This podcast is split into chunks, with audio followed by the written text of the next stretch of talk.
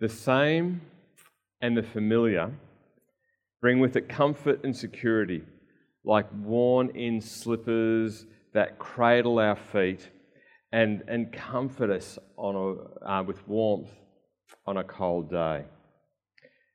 The same familiar helps us to reduce surprises and changes and adaptations that we may experience. But there is a saying the difference between a rut and a grave is depth.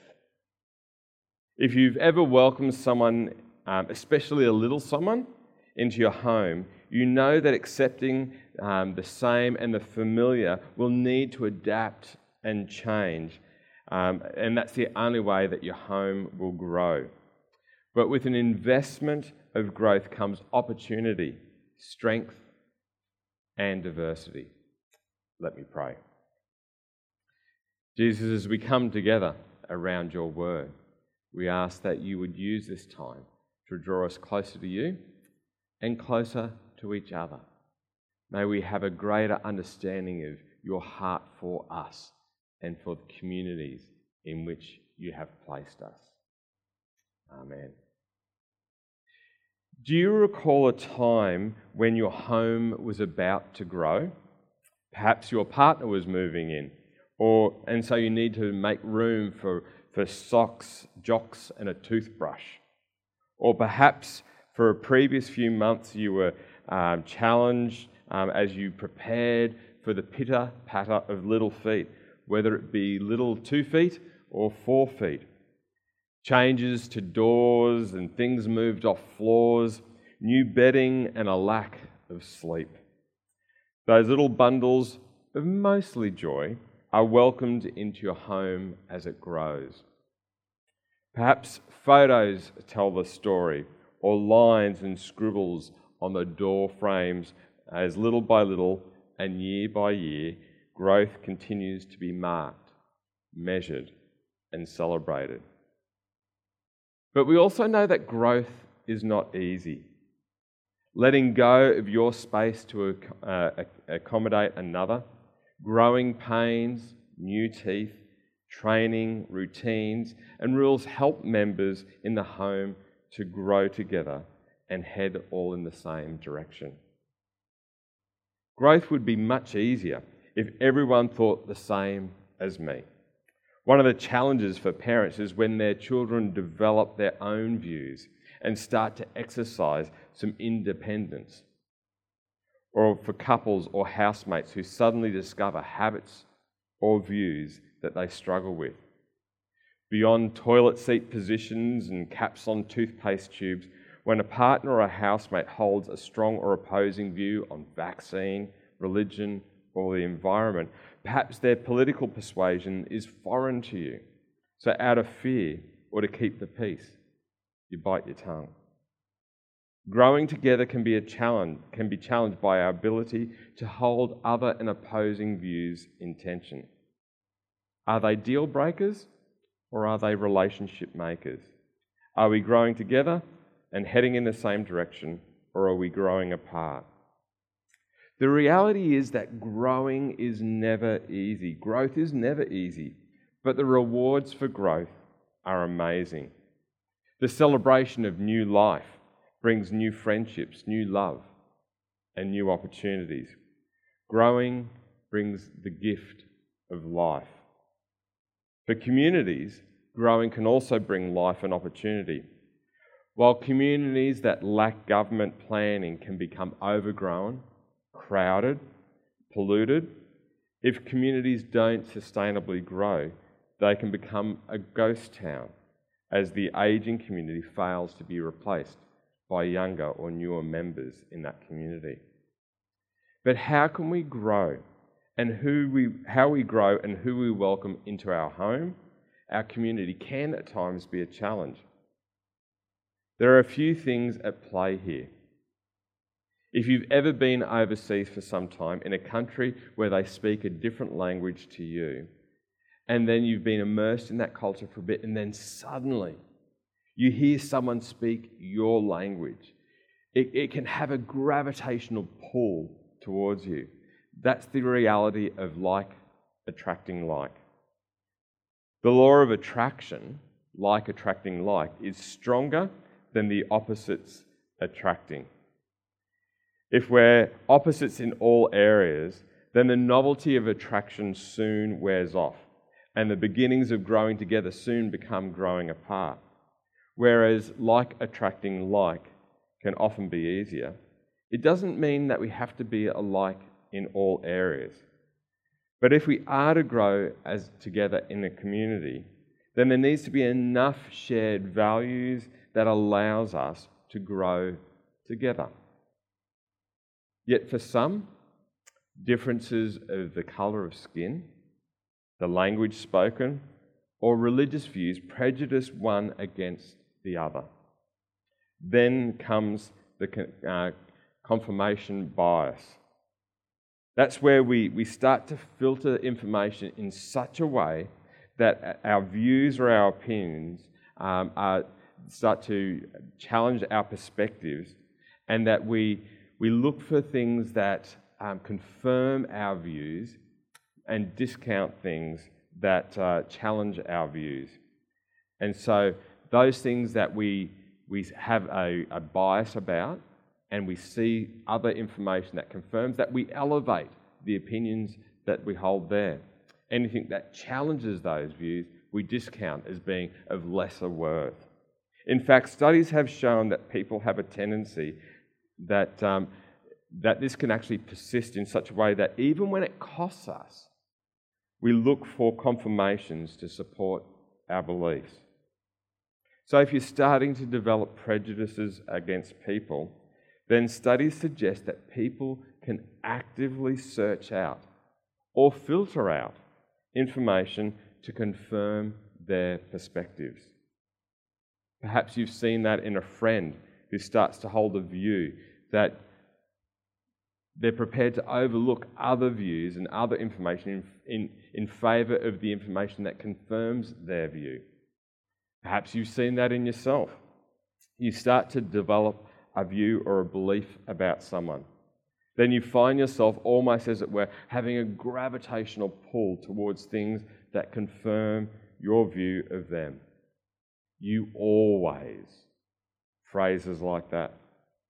When we prioritize growing through like attracting like, when we want people like me to move in, when we want neighbours like us to move in next door, we know that when like attracts like, communication is easier. Valuing of the like is often higher. After all, they're okay because they're like me. The downside is that when we want everything and everyone to be the same as us, it starts to become like porridge or dal. Now, my apologies for all those porridge lovers out there. I am not a fan of porridge, but I do love dal. So I thought I'd better have something that I do like um, that I'm referring to as well. But like porridge or dal, from the first mouthful to the very last mouthful, if it's made correctly, it should all taste the same. Now compare um, porridge or dal to stew. When we grow and welcome some diversity into our home and our community, then we can become a bit more like stew. While there are subtle flavours and texture variations, the slow cooking of the stew has the desire to pull in the diversity of ingredients together so that the, the flavours combine and infuse. Now compare the flavours or the images of porridge and infused stew to that of fruit salad. While the juices and the different fruits will combine and coat the other fruits when it's mixed together, you can be blindfolded. And with each bite, you can recognize the different fruits and celebrate their flavors bursting in your mouth. Sometimes there is more of this in your mouth than other times there's more of that. But all the fruit comes to and revels together with each other. In homes, when we grow and welcome people into them, absolutely there needs to be boundaries and rules and shared values. Otherwise, it becomes a situation where everyone does what they like and they don't consider others under the same roof. Housemates become house enemies. But when there is an honouring of each other as housemates, then there can be a celebration of differences. In communities, when we celebrate differences in age and, ethnicity and culture, with um, being uh, having a desire to share and to seek the best for others, with agreed boundaries and rules, we can experience a strengthening, an opportunity, and a flavour that we can experience that is so different and so much better than porridge. When it comes to welcoming people into our spiritual home of Northern, we choose whether we want to be like porridge, like stew, or like fruit salad. I remember when I was going through Bible college and being taught about the homogeneous unit principle. Now, that was championed by a guy by the name of Donald McGavran um, in the 1970s to the 1990s. And it calls churches to attract like with like. As we seek to reach out to people in the community, um, then there's a rough summary that you should reach people like you. Churches like Willow Creek and Saddleback ran with significant success. And so, what was done in the USA was the holy grail for Australia for a time. But the risk in Australia is that when we follow this model of growing churches, then at its heart, we can become pretty much like porridge. Several years later, I remember speaking with a lecturer celebrating his uni church that he had and the growth based around this porridge model of like attracting like. And I suggested to him that in a few years, he's going to be faced with one of two options. As the uni age students get older and marry, and if they have kids, then they, he will need to see them leave that church and find other churches. And so the back door of his church is going to be as big as the front door, as people exit to find churches that cater for their needs for their kids and um, other things that are happening for them. Or they're going to need to change their model, to set up programs for parents with bubs, children's ministry, and older adult ministries as well. And their single focus lecture theatre location would also need to change. For the church in Acts, they faced a similar challenge. In Acts chapter 6, we read that as the church grew, other cultures were incorporated, and some perceived some of these issues as being prejudicial. We read in Acts chapter 6 But as the believers rapidly multiplied, there were rumblings of discontent the Greek speaking believers complained about the Hebrew speaking believers, saying that their widows were being discriminated against in the daily distribution of food. Rather than sticking with one homogeneous unit, one like attracting like, one culture, and staying like porridge, the church wanted to continue to grow, to become a bit more like stew, as we read in verses 2 to 7. So the 12 called a meeting of all the believers and they said, We apostles should spend our time teaching the word of God, not running a food program. And so the brothers selected seven men who were well respected and full of the spirit and of the spirit and wisdom. We will give them this responsibility. Then we apostles can spend our time in prayer and teaching the word. Everyone liked this idea. And then skipping down to verse 7. So God's message continued to spread. The number of believers greatly increased in Jerusalem, and many of the Jewish priests were converted too. But as we grow as a church, it's not just about cross cultural groups and economic means that should be celebrated and incorporated, but also across ages as well. King David took responsibility for investing in the younger generations who follow. Grandparent figures celebrating parents and children in the faith community and with the noise and the spontaneity that they bring. In Psalm 71, verses 17 to 18, we read this from King David O God, you have taught me from my earliest childhood, and I constantly tell others about the wonderful things you do. Now that I am old and grey, do not abandon me, O God. Let me proclaim your power to this new generation, your mighty miracles to all who come after me. A couple of chapters later, Asaph, writing a uh, psalm in chapter 78, writes these in verses 1, these words in verses 1 to 4. O my people, listen to my instructions. Open your ears to what I am saying, for I will speak to you in a parable. I will teach you hidden lessons from our past, stories we have heard and known, stories our ancestors handed down to us. We will not hide these truths from our children. We will tell the next generation about the glorious deeds of the Lord, about his power and his mighty wonders. Jesus also celebrated and welcomed children to be taught um, as um, and ad- adults to be valid. To, sorry, Jesus also celebrated and welcomed children and taught adults to value them in the faith community, not because of their future potential as church leaders and people that might give to support the church. That should that they should only be taken um, notice of then when they're older, but because children are created in the image of God and have just as much value as any adult. Mark chapter 10, verses 13 to 16 has this to say. One day, some parents brought their children to Jesus so that he could touch and bless them. But the disciples scolded the parents for bothering him.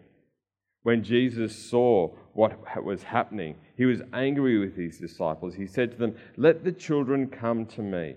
Don't stop them, for the kingdom of God belongs to those who are like these children. I tell you the truth anyone who doesn't receive the kingdom of God like a child will never enter it. Then he took the children in his arms and he placed his hands on their heads and blessed them. At Northern, we believe that it's essential that we grow across cultures and across ages. That children are as important in this church family as any adult. That we celebrate that we are not porridge. We are strengthened by our diversity and by those from different cultures and ages. We celebrate the pitter patter of little feet, even the occasional four little paws. I know it can be a challenge when you're looking for a new church. It can be easy for you to look for a church where there are people like you. There is no doubt that a church with lots of people like you can be as nice and as warm as slippers and feel very, very comfortable.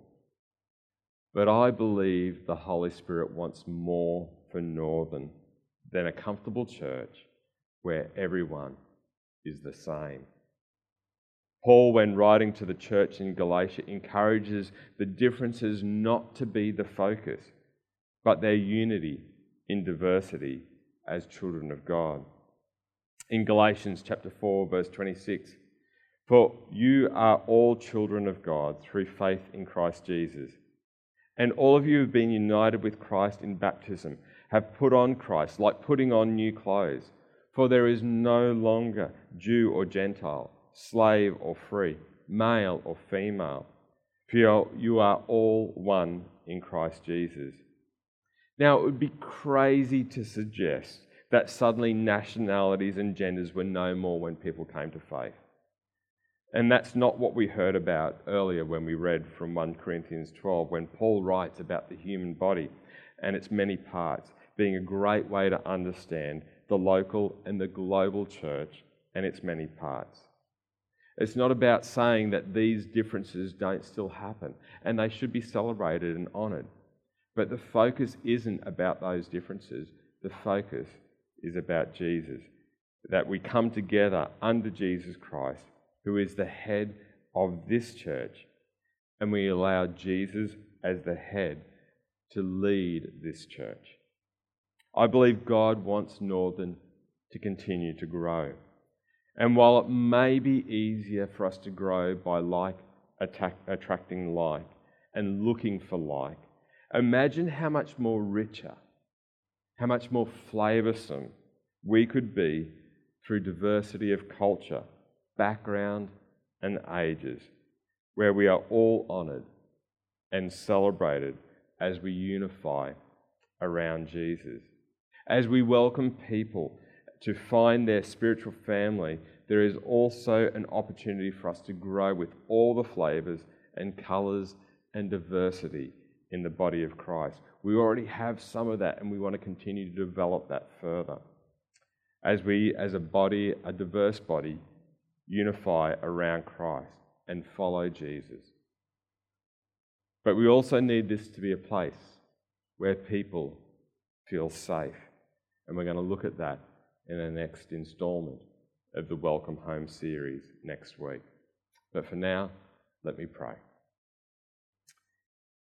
Jesus, we recognize that when you pull everything together at the end of this age and for the age to come, that in Revelation we read about how there is going to be people representing every tribe, every nation, every country, every language that's going to be a part of this glorious experience. And that we can see your kingdom come and your will be done by celebrating the diversity of what it means to be your church here at Northern. Lord, help us as we look around to not just be attracted to like with like, but that we would reach across and carry across different cultures, different economic status, whatever it might be, different ages, and that we would celebrate and honour the diversity of who you have created us to be as we continue to grow to be the church that you continue to want us to become. In Jesus' name, Amen. As we think about responding now, I wonder when it comes to being a part of a church family, we can find it easier for like to attract like. And if you're watching or listening to this, and if you're looking for a new church home, I wonder are you looking for people to be like you? Or are you willing to grow and look beyond the same as you? How does God want you to grow and celebrate the diversity of God's church? And how can you grow in your openness to welcome others who may be different to you?